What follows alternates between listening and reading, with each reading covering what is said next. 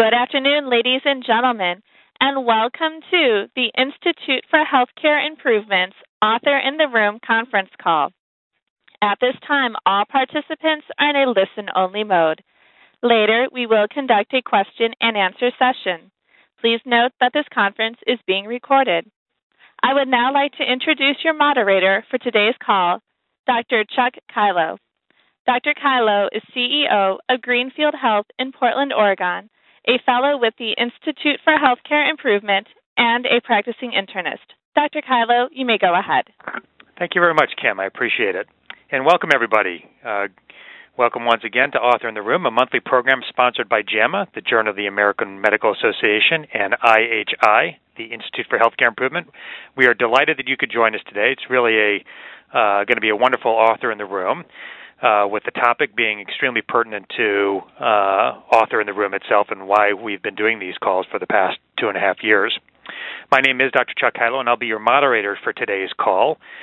Um, as you know, Author in the Room calls were designed to translate new knowledge, what is published in a recent JAMA article, into actionable steps that can improve clinical practice and patient care. And typically, we choose a um, health services uh, study, a clinical study, that gives us insights into new directions for clinical management, and the calls are about how we take that new science and put it into practice. Today's call is a little bit different. Today's call uh, is about the article by Tony uh, on effectiveness of tr- uh, teaching quality improvement to clinicians, a systematic review. And as everybody knows, this is really the uh, exact reason why we've been doing Author in the Room uh, from the beginning, is to think about how we get quality improvement uh, learning, uh, teachings, and methodologies more effectively into the clinical arena. So we're delighted to have uh, Tony join us today. Author in the Room uh, calls occur on the third Wednesday of every month at 2 p.m. The next call is November 21st. We invite you to join us on that call. It is the day before Thanksgiving. Uh, so we know it's a busy time, 2 o'clock on that day, but it's going to be a wonderful auth- uh, article. Uh, the article is in uh, today's JAMA, October 17th, uh, and the title is Invasive Methicillin Resistant Staphylococcus aureus Infections in the United States, so a very timely and pertinent topic. So please join us for that call. Uh, several organizations have made Author in the Room a regular part of their learning experience, and we certainly encourage you to do so. Today, again, our featured author is Dr. Tony Boonyasai, and Tony is the first author of the article Effectiveness of Teaching Quality Improvements to Clinicians in uh, the September 5th uh, edition of JAMA. Tony has several distinctions which I think are important. Number one, he is possibly uh, the youngest. He he is the youngest of all author in the room article uh, authors that we've had so far. So uh, that's a wonderful thing. Tony only recently finished his uh, his fellowship, and he joins us now uh, with this wonderful article that uh, he he wrote. I think also a, a, an important distinction is probably if you printed off the article online, it's probably the longest JAMA article that we've had, and possibly in the, in the history of JAMA. The tables are quite extensive, and uh, Tony won't review all of those for us, but he will give us the the summary of those and uh, so it's it's just a delight. And uh, the third distinction is this possibly is the largest number of call-in uh, lines that we have so far on an author in the room. Uh, Tony, welcome. Thank you, Chuck. Tony is a hospitalist at Bayview Medical Center in Baltimore. He's an instructor in medicine at John Johns Hopkins School of Medicine. He received his medical degree at Mount Sinai School of Medicine in 1998 and completed a combined internal medicine and pediatric residency at Baylor College of Medicine affiliated hospitals in 2002. After residency, he practiced internal medicine and pediatrics in the Midwest prior to joining a general internal medicine fellowship at uh, Johns Hopkins, where he also received his MPH. Uh, Tony's uh, research uh, interest explore the influence of consumer and organizational behaviors on healthcare quality. Um, as moderator, uh, it's uh, my job to help facilitate the conversation. We're going to start off by having uh, Tony summarize his art- article, and then we will move to a question and answer period. Uh, so uh, it'll be about 20 minutes after the hour before we uh, open the lines for Q&A. So please make sure to write down your questions and answers, and then Kim will give you instructions as to how to how to join the the uh, that part of the call uh, when the time comes. I want to stress how important your participation is in these calls. We look forward to your questions, but also to your experiences in uh, regards to uh, this topic in particular, teaching of quality improvement techniques to clinicians. There are approximately 170 to 170 phone lines on right now with several individuals per call. Some members of the media may be present on a background basis also. One other note before we uh, turn to Tony for his summary this call is being recorded and will be made available on the IHI and JAMA website sites uh, and streaming streaming audio or podcast should you choose to download them. And you can go to both the JAMA and the IHI websites to uh, uh, to get those online uh, versions of the call. So once again, let me introduce Dr. Tony Boonyasai, uh, who will provide an overview of his article. Tony. Thanks, Chuck, and uh, good afternoon to everyone on this call. my author, my co-authors and I are delighted to have this opportunity to discuss our, our article with you. Um, it it is a long article, and um, we're uh, we're going. To, I'm going to try to uh, briefly uh, touch the uh, the highlights in the next couple of minutes. Um, I'll go through why we did the study, uh, briefly touched on the methods that we used, and uh, then spend the rest of the time summarizing as much as possible the the key points that, or at least what we feel are the key points of this this review. As some of you may know, a lot of uh, thought leaders in uh, healthcare, and particularly uh, quality, have argued that uh, physicians and nurses would be more engaged in their local quality improvement programs if they simply knew how to do it or uh, were more confident in, in their skills for participating. Uh, additionally, teaching quality improvement concepts to medical trainees is now a requirement for residencies to maintain their accreditation. this has created some some um, concern, however, because it's not entirely clear that uh, teaching quality improvement to clinicians is helpful, uh, and it's, it's um, also uncertain how it should most effectively be taught. So, with the sponsorship from the um, uh, Society of General Internal Medicine, my uh, colleagues and I uh, performed a systematic review to specifically answer two questions. First, we wanted to know whether teaching quality improvement to clinicians is effective. Second, we want to know if a curriculum's effectiveness is associated with the use of adult learning principles, such as having learners practice what they have learned, or with other curriculum features, such as providing access to quality improvement experts or providing access to uh, um, data in a patient registry, for example. To perform this review, we searched multiple electronic databases and hand searched key journals. And then we selected the uh, articles that um, for inclusion for review using three major criteria. The first is that the article had to describe a curriculum in at least moderate detail. Which had we had this curriculum uh, we had this criterion uh, so that we would be able to draw out um, information on how well uh, the curriculum was taught or what strategies were used. Second, the curriculum had to teach quality improvement concepts in a generalizable way, such that learners could, in the future, perform um, quality improvement projects independent of um, of the faculty. So, for example, we didn't include curricula that only taught the guidelines for appropriate antibiotic use, uh, but we did include articles that taught learners methods for improving um, appropriate antibiotic use using um, generalizable methods such as uh, how to develop a clinical reminder system or um, how to uh, how to uh, set up a patient registry. Finally, the article had to describe the results of a comparative evaluation. That is, the evaluation had to measure either effects before and after the curriculum, or it had to assess outcomes in both learners and non learners. Using these criteria, we identified a total of 39 articles. These articles were quite heterogeneous, and the uh, details were, uh, varied greatly in terms of how quality improvement was taught and also how, in terms of how the uh, curriculum effectiveness was assessed. Some of these uh, curricula taught only students and residents, while others taught teams of practicing physicians, nurses, or other healthcare providers. Some of these curricula were standalone seminars lasting a few days, while others were combinations of uh, didactic teaching with uh, mentored projects. That um, that some of these projects would last uh, only a couple of weeks. Still others were uh, quality improvement collaboratives, which uh, some of the listeners may be um, familiar with because the IHI sponsors a, a, a large number of these collaboratives.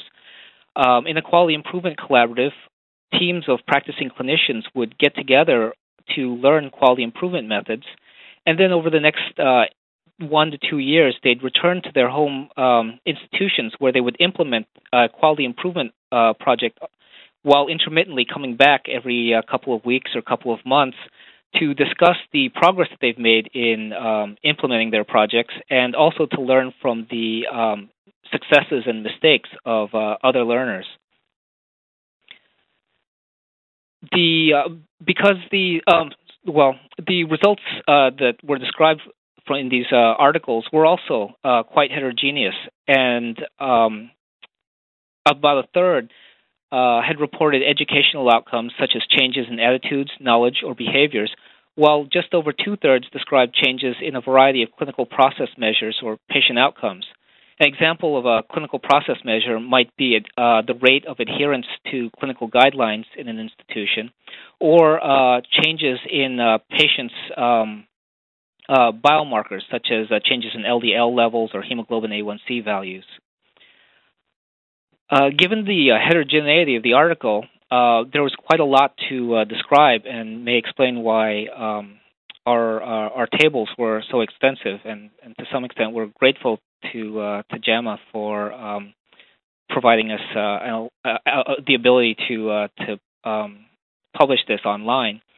Um, but in the interest of time, what I'll do in the next couple of minutes is describe the main aggregated results of these articles while giving some examples of specific programs that highlight patterns uh, that we think explain why some of these curricula uh, were successful and others were not. I'll be happy to go into uh, more details about uh, any specific curriculum um, at, in the question and answer portion of this call. So, to answer our first question, how effective is uh, teaching quality improvement to clinicians? Collectively, the uh, the articles that describe changes in attitudes, knowledge, or behaviors suggest that uh, when we teach quality improvement to learners, their engagement in uh, quality improvement processes uh, improves. Nearly all of the studies that measured changes in knowledge reported a significant improvement in learners' uh, knowledge of uh, quality improvement concepts a few articles that assess changes in attitudes uh, generally reported that uh, learners were more open to using a systems approach for addressing healthcare problems. They were more comfortable with um, uh, large organizations such as HMOs, and they were uh, generally more confident in their ability to participate in quality improvement programs. Uh, a few studies, uh, and one in particular, um, found that learners were more likely to be involved in uh, quality improvement um, uh, programs as, as lo- much as uh, 18 months after the uh, uh, uh, end of the curriculum, as compared with control um, clinicians who didn't take the curriculum. In contrast to the um, relatively positive picture seen in educational outcome, the articles that describe clinical outcomes provide more of a mixed picture although none of the articles described uh, significant detrimental effects in uh, either process measures or patient outcomes, uh, the uh, about two thirds of the articles um, really describe a mixture of no change at all or um, or uh, few changes, but um, but uh, mixed in, well, a few changes mixed in with with no improvement. We didn't really see a pattern uh, related to what kind of clinical condition was studied to explain uh, why um, teaching quality improvement improved um, processes in some areas and not in others. Uh, but we did find other patterns in the way that uh, quality improvement was taught or the um, uh, resources provided to learners, uh, which may explain some of the differences between different curricula. Uh, and this brings us to our uh, our second question: Is the effectiveness of a curriculum associated with use of adult learning principles or with other curriculum features? Uh, and in answering this question, we ultimately found that how quality improvement is taught may be associated with uh, whether or not the uh, the curriculum um, results in uh, improvement in clinical processes or patient outcomes. Most of the uh, curricula that reported poor attendance by learners also reported little improvement in clinical processes. Uh, this doesn't seem too surprising, um, but additionally, curricu- there were a few curricula that reported both educational outcomes, that is, changes in knowledge or attitudes, um, and uh, clinical outcomes.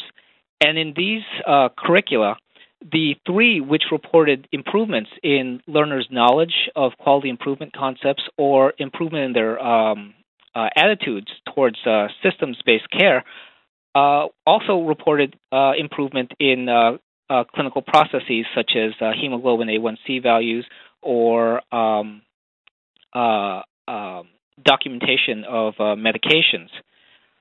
in contrast, one one article had described uh, surveying um, uh, learners and non-learners after the curriculum to determine whether or not they had made any organizational changes or uh, changed their behaviors, and um, they found uh, no significant changes between uh, learners and non-learners. And perhaps not surprisingly, again, um, this uh, this curriculum was unable to detect any significant improvement in process measures for um, uh, HIV care. Um,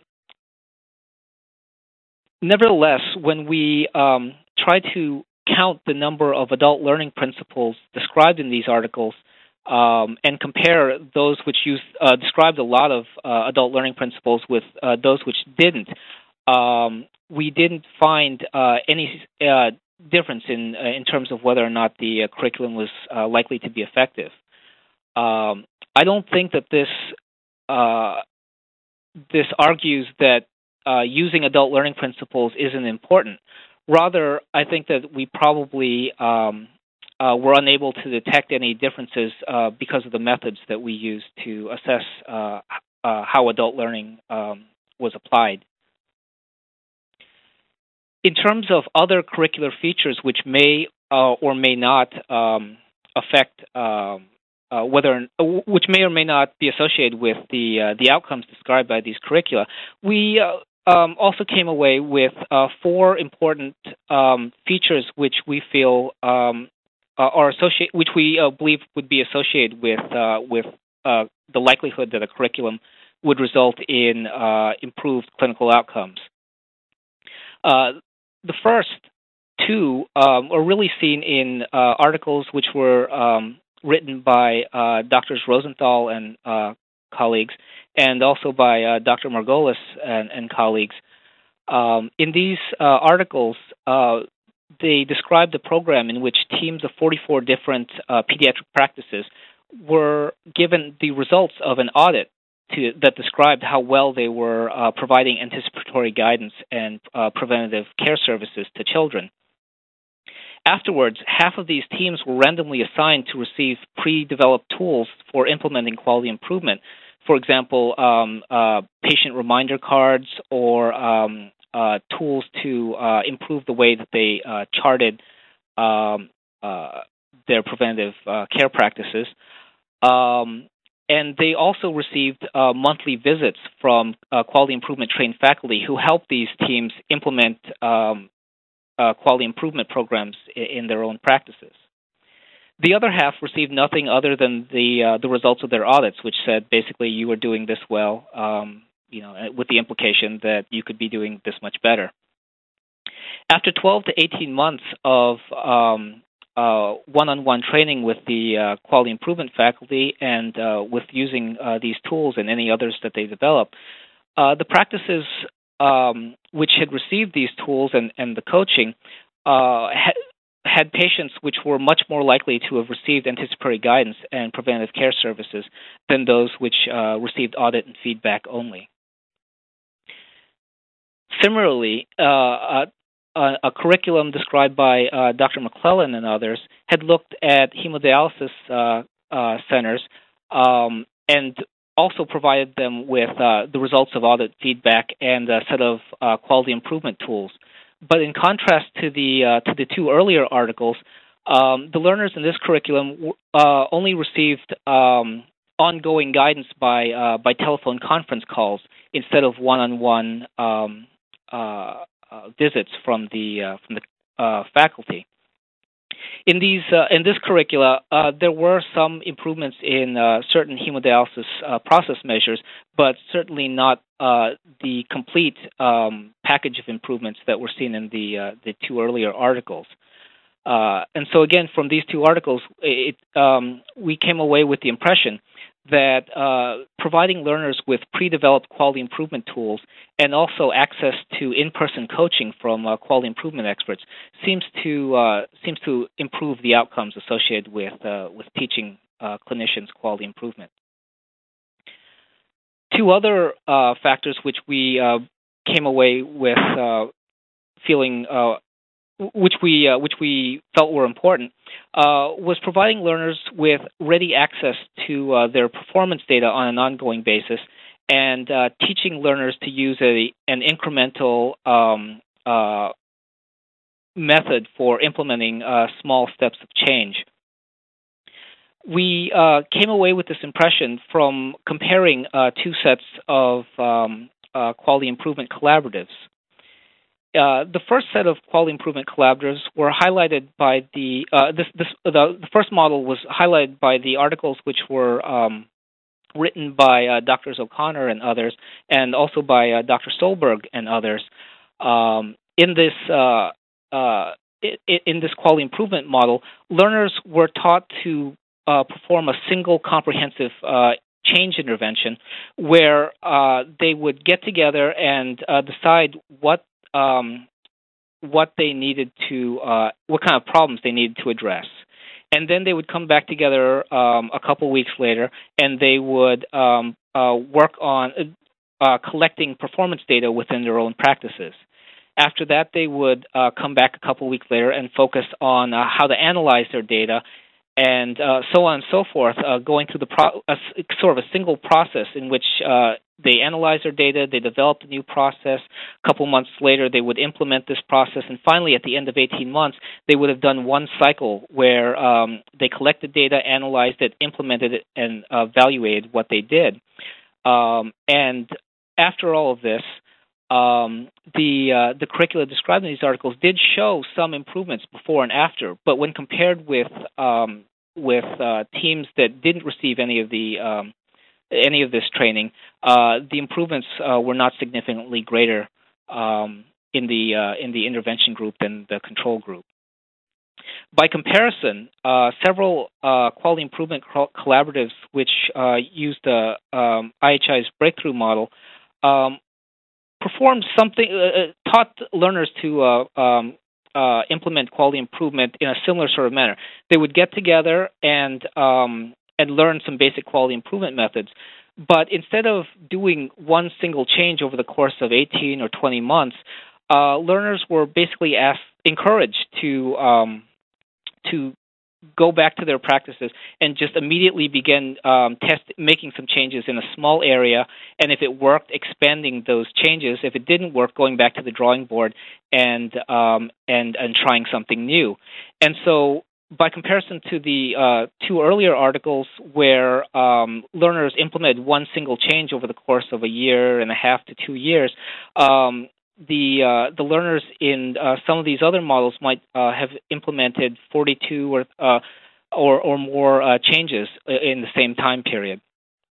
Um, in addition, uh, learners in this model were also required to have access to a patient registry, which could um, provide them with um, much faster turnaround in terms of the type of data that it basically allowed them to to to uh, test the change and uh, receive relatively quick turnaround time in terms of uh, feedback to see whether or not their changes um, uh, were successful.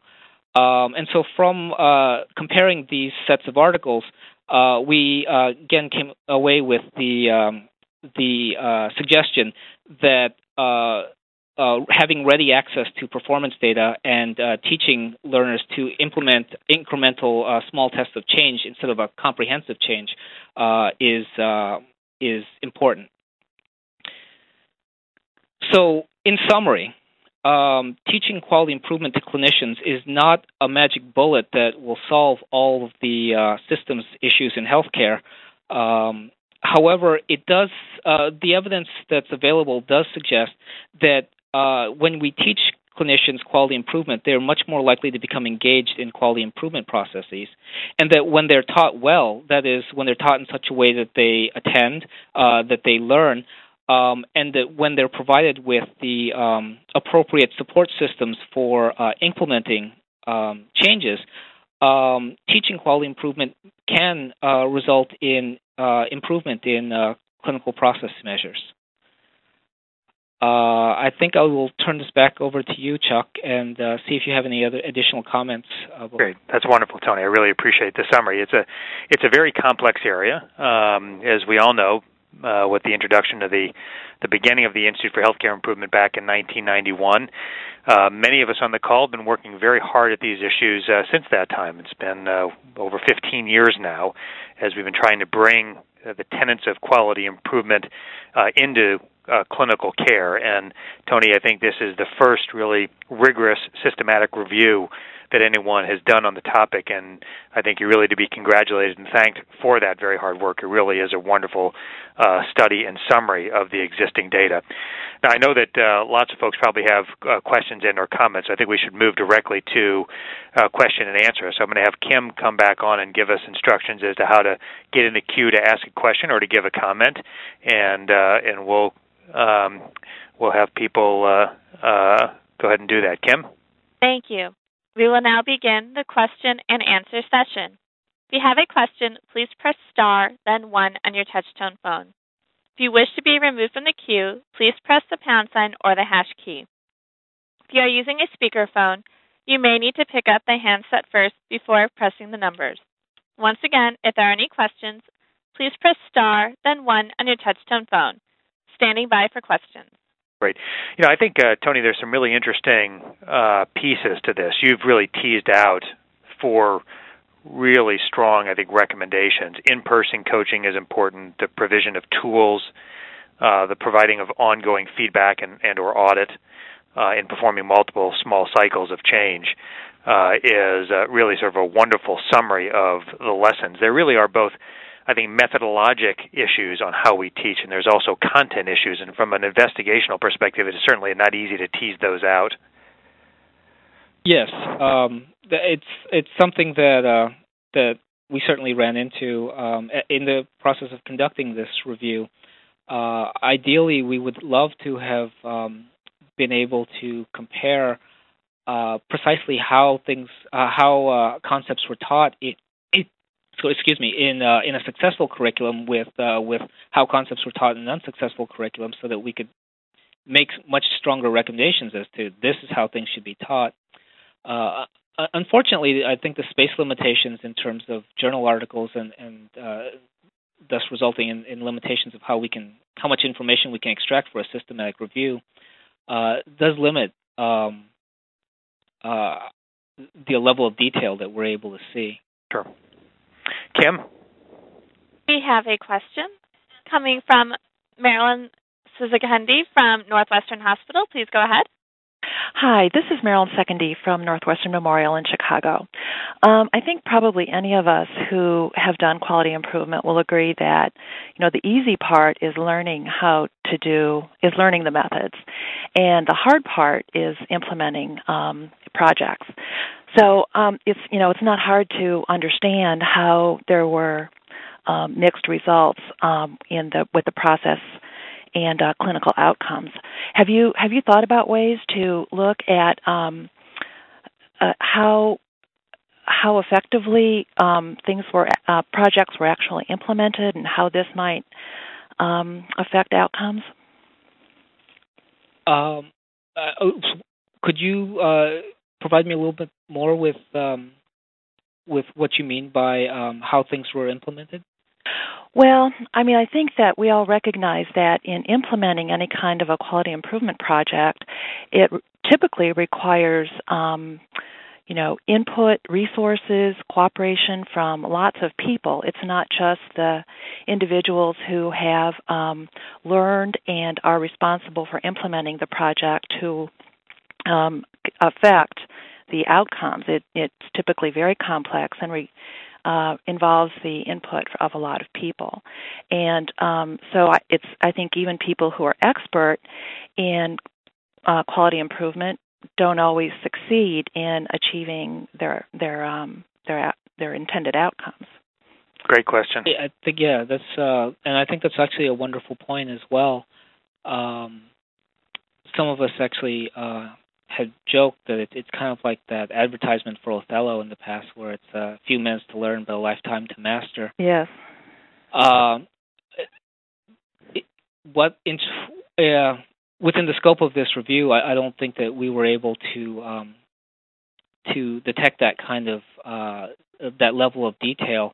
Um, but in a lot of ways, uh, and I may I'm sort of straying beyond the scope of what I may be allowed to say, but I'll, I'll, be a little bit philosophical. And and in a lot of ways, uh, the concepts of quality improvement are are pretty are, well they're common sense. Um, it's it's just applying common sense. You do something, you see if it works. If it works, you keep doing it. If it doesn't, you know, try something else. Um, and and I suspect that when it comes down to it, uh, applying this at the practical level, something which uh, you know I, you undoubtedly have a lot more experience with than I do, uh, probably comes down to a similar type of common sense. And the uh, challenge for an educator uh, who would like to teach quality improvement to others uh, is how to take those common sense concepts and, and, and package them in a way that you can transmit them to uh, to others who, who haven't quite learned how to do this yet. Right, but there there are so many. It's such a complex process, and it requires you know cooperation and buy-in, and um, having resources to make systems changes um, that may be technological. And um, it's you know I think these these projects. i I think it's one of the reasons that the most successful ones are the ones that have employed small steps or cycles because those are relatively uncomplicated. But many process improvement projects can be very, um, very demanding. Yeah, sure. Marilyn, I think you're right on target in, in, in, your question, and I think it speaks to the difficulties of studying uh, this terrain. Yes, yes. Um, Especially and, looking at process outcomes and clinical outcomes. Right. You you guys have been obviously involved in this work for a long time. I remember beginning to work with uh, folks around some cardiovascular improvement work at your organization, well, almost 10 years ago now. And um, you know, one of the things that we have frequently done, I think it's still still frequently done in sort of collaborative improvement efforts, is to create uh, criteria for admission, if you will, applications, uh, and we try to use those applications to select who we think the better performers will be. Uh, and I've I've been very impressed with all the work that's been done on that. Uh, sometimes really light applications, sometimes very intensive applications with site visits and stuff like that. Despite all that work, it is very difficult because of all the intangibles that, that you pointed out to understand before an initiative has started or before it's well underway who's going to do well and who's not going to do well. Uh, because it is an issue of resources, and it's not just an issue of you know has has some important person like a CEO or a chair of a department signed on the the application, but are they really committed, yeah. and and are they really going to uh, organize their uh, their institution or their department to get the work done? Are they really going to rally the resources and things along those lines? And there, there's a lot of intangibles in there. So it's easy to criticize the quality world. Uh, but I think when you look at studies like this and you look at um, all of those inputs, you realize how challenging it is to discern what the what the critical features are. And you've pointed a lot of them out. I think you're right on target. Great. Well, we appreciate your comment. Sure. Kim. Once again, if there are any questions, please press star then one on your touch-tone phone. Is there nobody in queue right now? At this time, I show no questions. Okay. Um, well, you know, I think uh, a lot of the articles that uh, you summarized, Tony, really do go back to the Institute for Healthcare Improvement. Uh, I was proud to have been a uh, part of that work starting in late 1994, right when we were moving out of the uh, the era of teaching courses and believing that cor- teaching courses were the way to change behaviors and really getting into much more of the adult learning theory, which is really what the Breakthrough Series was designed for and, and all about, which started, I think, right around 1994 and then took off around ni- 1995. And I think a lot of the things that you've talked about really do have to do, a lot of the lessons that you teased out are really embedded in this collaborative improvement process that IHI has uh, been so, uh, I think, so uh, bold to define back in those days and is disseminated so widely at this point. I think it's easy to judge and say, you know, um, collaborative improvement does work or doesn't work, and try to point to data. But I think your articles really, really, your review of the articles really point out to the difficulty of studying uh, those uh, those initiatives, which I think is in part related to how few articles or stringent articles there are published uh, in that regard, because it is hard to tease out a lot of the nuance as to what made a difference and what didn't make a difference. Yes, um, it's uh, excuse me. Um, it, raises i think uh, nice the thing about um, doing a review like this is it really raises a lot more questions than uh, than it provides answers. Um, in some ways i was highlighting the things that we felt most strongly about but there are all kinds of questions that that come up in terms of whether uh, so although we can say that well it, it's effective here it's not effective there in this time frame um, one of the things that we considered is well, when you take learners for the first time and you give them an opportunity to uh, to work on a project, or uh, for example, when we're training um, uh, residents to see patients for the first time, uh, you don't expect the uh, the first couple times to go exactly according to plan.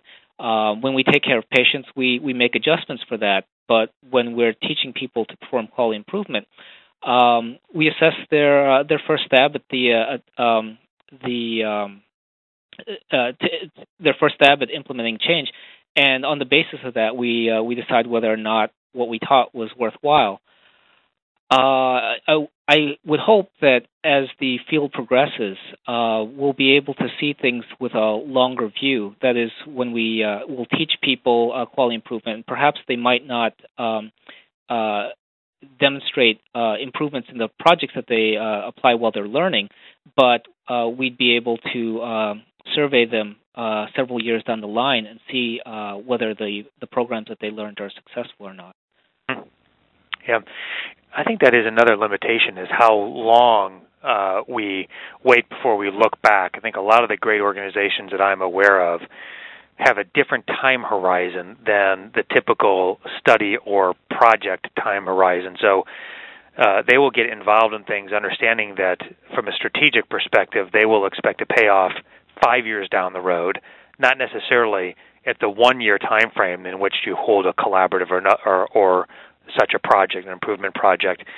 And so I wonder if uh, part of the limitation that we have is the, the time frame at which we're looking back and saying has there been sustained improvement or has there not been sustained improvement. Uh, interesting stuff, and I think we do know that the science of improvement has a long way to go. Linda Headrick and others associated with the Institute for Healthcare Improvement hold a uh, an all-day uh, session on these types of topics at IHI's annual National Forum on Quality Improvement in Healthcare in December. And for folks who are interested in that component, you could always check out that particular session at uh, IHI's National Forum. You know, one area that this is getting a lot of traction is certainly in in health professions education, and particularly residency education.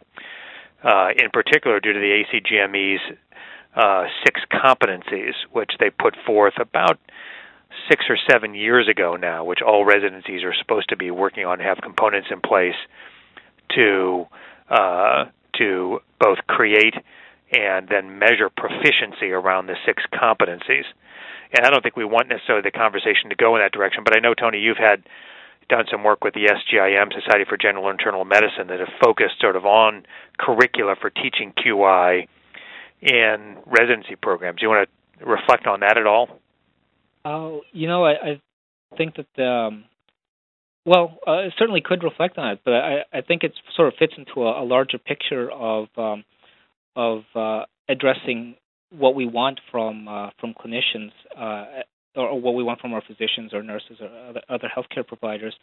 Um, having the requirement for uh, competency in systems-based practice and practice-based learning improvement, which are essentially uh, understanding uh, and and ability to uh, implement quality improvement projects, um, is is sort of the way to um, address the the future um, healthcare workforce. so hope we the expectation is that by teaching these things to trainees, uh, they will take this with them um, into their practices, and 20, 30 years down the line, we'll see the benefits of this. Um, at the same time, though, I think that um, there are many, many programs uh, like the uh, IHI Breakthrough Series, which are uh, tr- trying to impart these uh, concepts to uh, to practitioners now. Um, it, ultimately, uh, as we try to uh, change the way in which healthcare is provided, uh, hopefully for the better, uh, it, it, will take a multi-pronged approach involving both trainees, practitioners, um, maybe one day involving patients in the um, in the discussion. Um, if I could take a tangent, I, I, would say, you know, one of the things that we picked up in the in the details of um, of the results provided was uh, we were surprised by how um, uh, infrequently uh, patients were included in uh, in the teams, uh, even though there was a lot of attempt to make the teams as multidisciplinary as possible. Uh, many, I don't have numbers off the top of my hand, but I would easily say that over half, if not two thirds, of of the curricula um, particularly the the quality improvement collaborative curricula, uh, described teams that included uh, a physician, a nurse, um, typically uh, administrators or other healthcare providers, but uh, but didn't include uh, patients. And, and I wonder, from your perspective, as somebody who's uh, been doing this for a long time, whether there have been past attempts to to do this. I think it's a great question for the audience, and to get the audience engaged in the in that conversation. Let's let's let's hang on to that and see if there's anybody else uh, in the queue right, right now. Kim? Thank you. We have a question from Christopher Kus from New York Department of Health. Um, yes, actually, I had two questions now because you did talk about the idea of involving patients, and we've done some uh, child development learning collaboratives and in, have involved patients. It has been somewhat difficult. We had six practices, and only three of them were able to really have an ongoing thing but but I guess my, my question is, is, is into the res, is related to the residency training aspects of it because you talked about the requirement. Can you comment about now how extensive that training is currently? Are they using similar curriculum, and how might that training uh, be the same or different from the ones that you talk about primary care physicians? Sure. Uh, at the moment, the uh, the, tra- the the accreditation requirements were implemented. Although they were uh, developed and published, uh, discussed about six seven years ago, they were um, put into effect uh, just what three three four years ago now uh, in 2003, and at that time.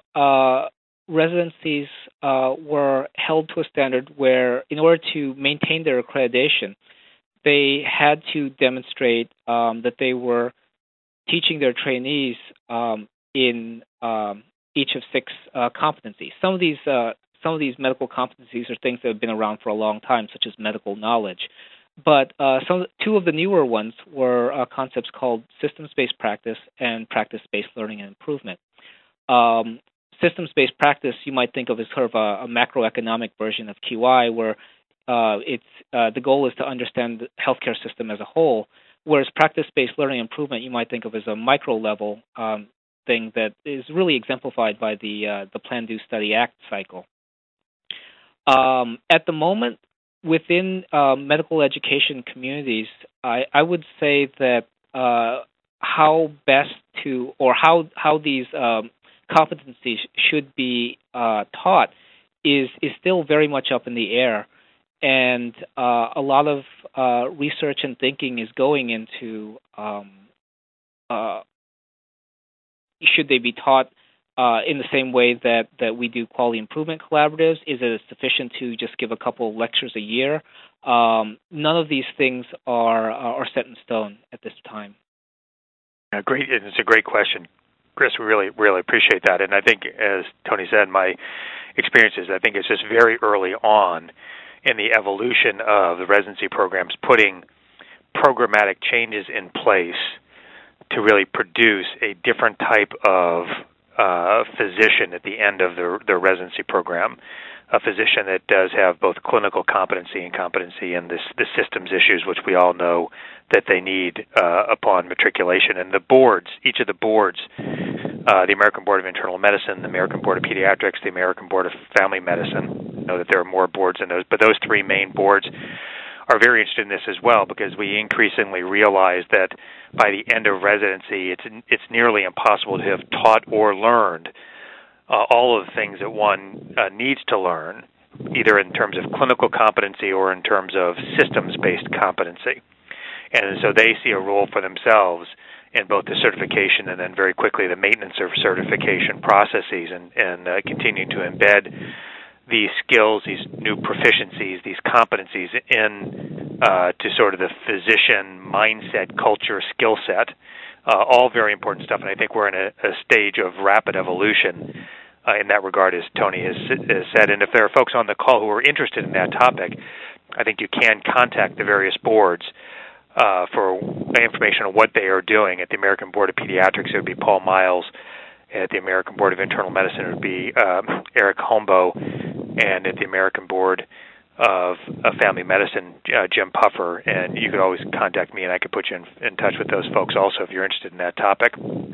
Uh, Kim, other uh, anybody else in the queue? We have a question from Jan Simon from American Board Specialists. Please go ahead. Hi, Chuck. Hey, Jan.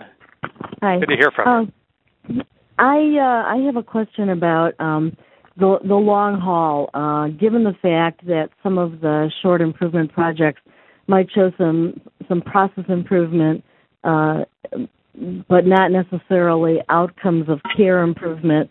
Um, I'm wondering how uh, you keep you keep clinicians engaged and hopeful uh, for the long haul. So really about the, the continued motivation and sustainability of a project over several years.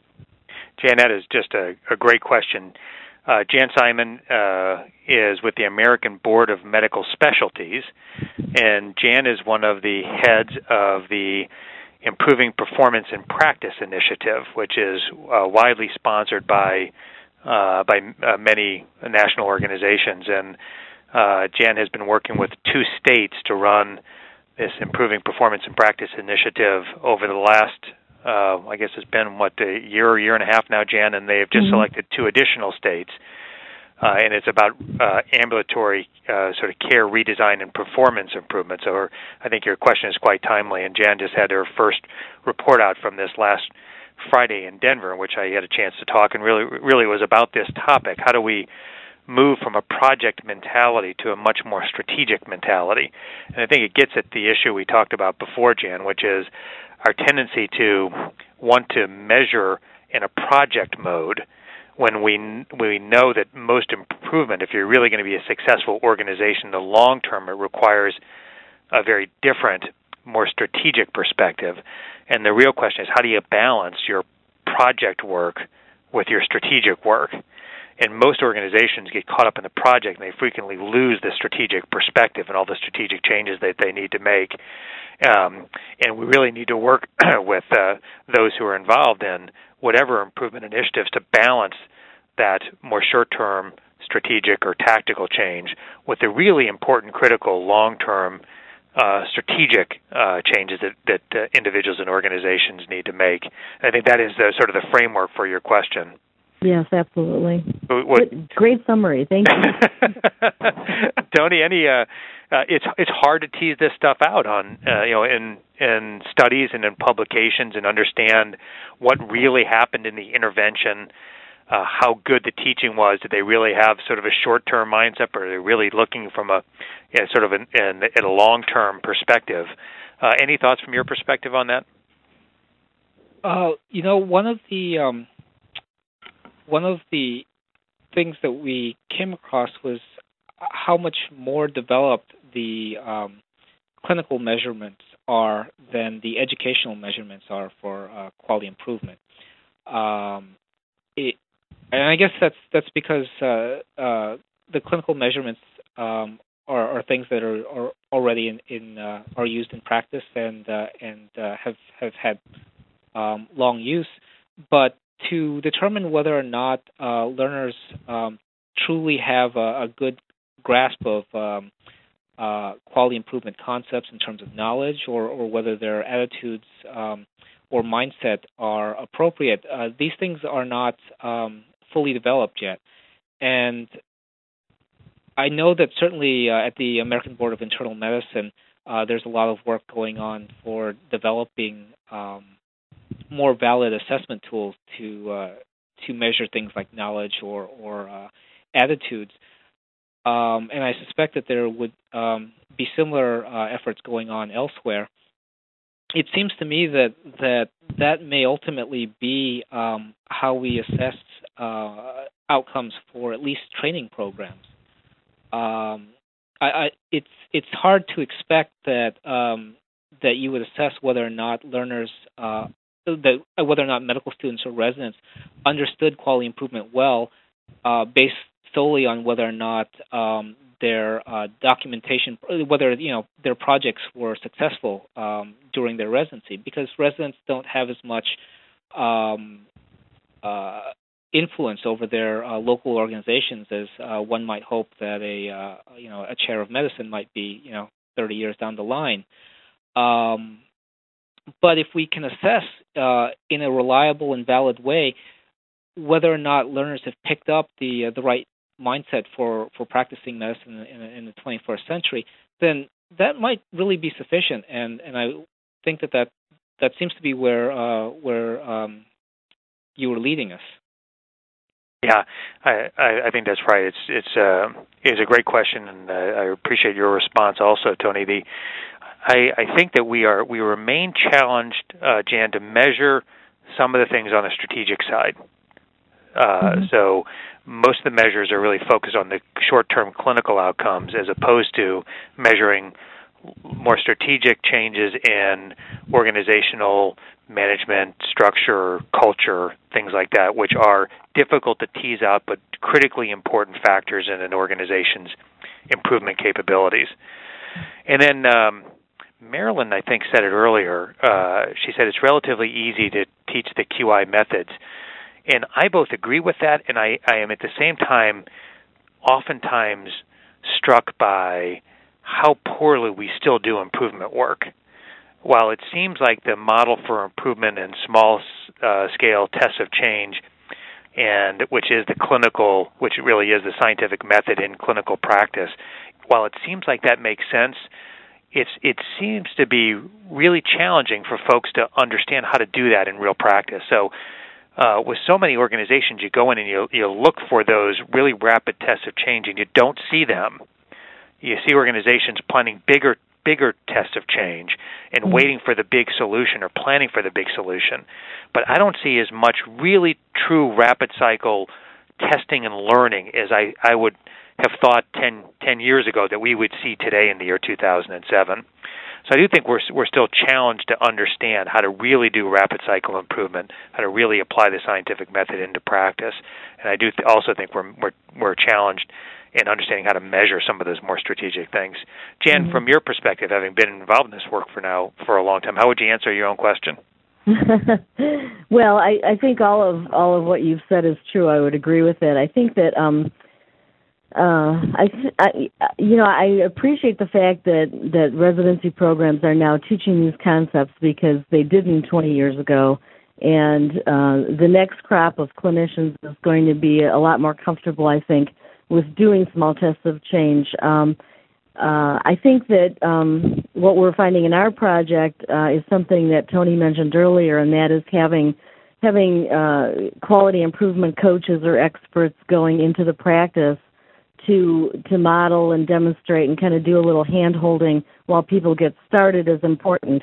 Um, but I think that the long term sustainability, uh, you know, has to be has to be balanced with some sort of short-term successes, so that people start start to see the light at the end of the tunnel. Absolutely. And and that's what is sometimes hard to do. Sure. So um, I know in one practice that we worked with, they did do a small test of change uh, uh, on several measures of process for uh, for care of diabetes, and they used they tested it on a small group of their po- total population, and they had great results. And now they're motivated to go ahead and spread that to the rest of the practice. Yeah, yeah, good stuff. Well, uh, we have time for I think one more question if there's anybody in the queue. Kim? Thank you. We have a question from Kathleen Stevens from University of Texas. Thank you very much. This has to do with the general mindset and whether or not you have got gleaned any information about um, rather than how to teach uh, quality improvement, but what to teach. Again, we're back on the content issue. But one particular area of content has to do with uh, working in a high risk um, industry such as healthcare and at the same time promoting innovation and or adoption of innovation and with innovation exchanges being built by the federal government i wonder if you could share what you saw in across the curriculum uh, in your systematic review about this content area good question really really uh, i think uh, interesting question tony any thoughts on that uh, well, sir. Um, actually, I, I'd be curious to see what you have, uh, if you have thoughts on this, Chuck, given the uh, the time. Um, yeah, I I am. Um, uh, I think an important question is that uh, gets at this question, Kathleen, and it's a two-part question. One is sort of about the methodology and content, the other is about about the innovation. The I think we're uh, we're still not we still don't feel necessarily particularly comfortable as to what should be in the foreground. Should the quality improvement methodology be in the foreground, or should it be in the background? Should the should the clinical content be in, in the in the foreground? I still believe that a large number of physicians have an allergic reaction to the quality improvement stuff, if you will, the PDSA cycles and things like that, which is why uh, I try to frame it as much in terms of the scientific method, something that they would feel more rooted in and more comfortable with having a conversation about. I don't know that it, uh, that there's literature to support that difference, but to me, it seems like an important difference. I know Paul Batalden and others talk about having the content in the foreground, the quality improvement methodology in the background, uh, teaching it, but teaching it uh, within the context of the clinical improvement that that uh, you're trying to make. And I think that is an important distinction. I don't think that we can tease out that level of detail in terms of how the teaching actually occurred in the studies that Tony reviewed. Yeah. But I think it's a really important point. Do you have thoughts on that, Kathleen? Well, I'm just curious as to um, should teaching people how to be healthcare improvement innovators and our early adopters uh, is seen as a high priority in in our current uh, movement. Well, I don't know that teaching them to be uh, improvement innovators uh, with the, with the emphasis on innovation is necessarily a priority. But I do think that teaching them to be system minded and system uh, to have knowledge about systems and how to measure systems and how to think about systems is really important. So it is the case today that when you go and talk to most residents, uh, uh, while they're getting bits and pieces of this in medical school, they don't come in with a high degree of knowledge and understanding about healthcare as a system and uh, clinical outcomes as the result of systems as opposed to individual individual actions. I do have confidence that if we can build a mass of system thinkers and people who are more facile at managing systems and thinking about system system improvement and driving system improvements in their clinical space, be it an ambulatory practice, be they a specialist versus a primary care physician, be it in the in the hospital as a hospitalist or an ICU. As we build up that capacity, I do think that innovation in in improvement methodologies will come out of that. Uh, and but I think the foundation is to build up this critical mass of clinicians, physicians, nurses, phys- physicians assistants, and lots of other folks who have those skills, supported by quality improvement uh, personnel in in their organizations. Uh, and if we create that foundation, I think that's where the innovation is is going to come from. I, I would support that as well. Um, Great question. We weren't able to collect um, data on specific content, um, uh, uh, con- well, specific content components uh, for the vast majority of the articles. But part of the reason we got started down this road in, in performing the review is because uh, uh just from personal experience and and uh, from the the sort of uh, editorial type literature out there, there is a great desire among um, clinicians, uh, certainly trainees, to fix the world around them. Um, I I think that uh, within residencies, uh, most people would recognize that residents have become masters of the workaround. Uh, something doesn't quite work right in their in their world, and so they figure out a way to get around it. Um, uh, in anything to uh, to take care of their patients and, and get their patients home. Uh, what we're really trying to do with uh, with teaching folks quality improvement is to allow them a, uh, provide them with a standard set of skills so that rather than doing a workaround that uh, applies only in one particular instance or a few particular instances, this is something that can be implemented in a way that changes uh, that, that essentially addresses a systematic problem uh, now and into the future for uh, for anyone who would encounter this problem down the line. Um, so, as a question of uh, what residents should be learning, I, I, would summarize and say that I don't think that there's a specific. Um, uh, there certainly isn't data at this point as to uh, whether they should be learning the uh, attitudes, conceptual type issues, or whether they should be learning um, um, uh, concrete issues such as how to do a PDSA cycle, uh, but I suspect that some combination of both are, are important. Great stuff. Well, Tony, once again, really appreciate uh, your hard work in presenting this systematic, systematic review to us and all the work it took to put this study together. We look forward to much more of your work down the line. And I'd like to thank you, the participants, for joining us today. Just as a reminder, uh, the next author in the room call is scheduled for November 21st at 2 o'clock p.m. Eastern Time. The topic was published in the article was published in today's JAMA, October 17th, 2007, by Dr. Uh, Monina Klevens, Invasive Methicillin-Resistant Staphylococcus aureus Infections in the United States. As a reminder, Author in the Room is sponsored by the Journal of the American Medical Association and the Institute for Healthcare Improv- uh, Improvement. Author in the Room is an interactive conference call designed to accelerate changes that can improve clinical care. Thanks to each of you for joining us today, and good day. Thank you, ladies and gentlemen. This concludes today's conference. Thank you for participating. You may all disconnect.